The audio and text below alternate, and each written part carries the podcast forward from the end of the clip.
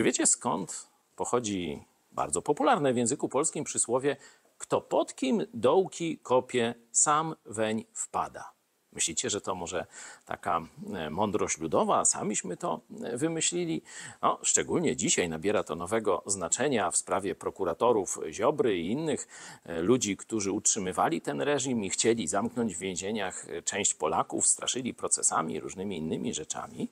Otwórzcie sobie proszę Biblię. Na samym mniej więcej środku księga przypowieści Salomona, 26 rozdział, werset 27 i będziecie zdziwieni.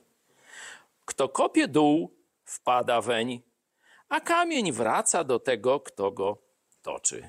Zobaczcie, spora część takiej nawet zwykłej mądrości ludowej, którą często powtarzamy i przyswajamy, pochodzi z Biblii. Może warto ją otworzyć i zobaczyć, o czym tam jeszcze znajdziemy ciekawe fragmenty.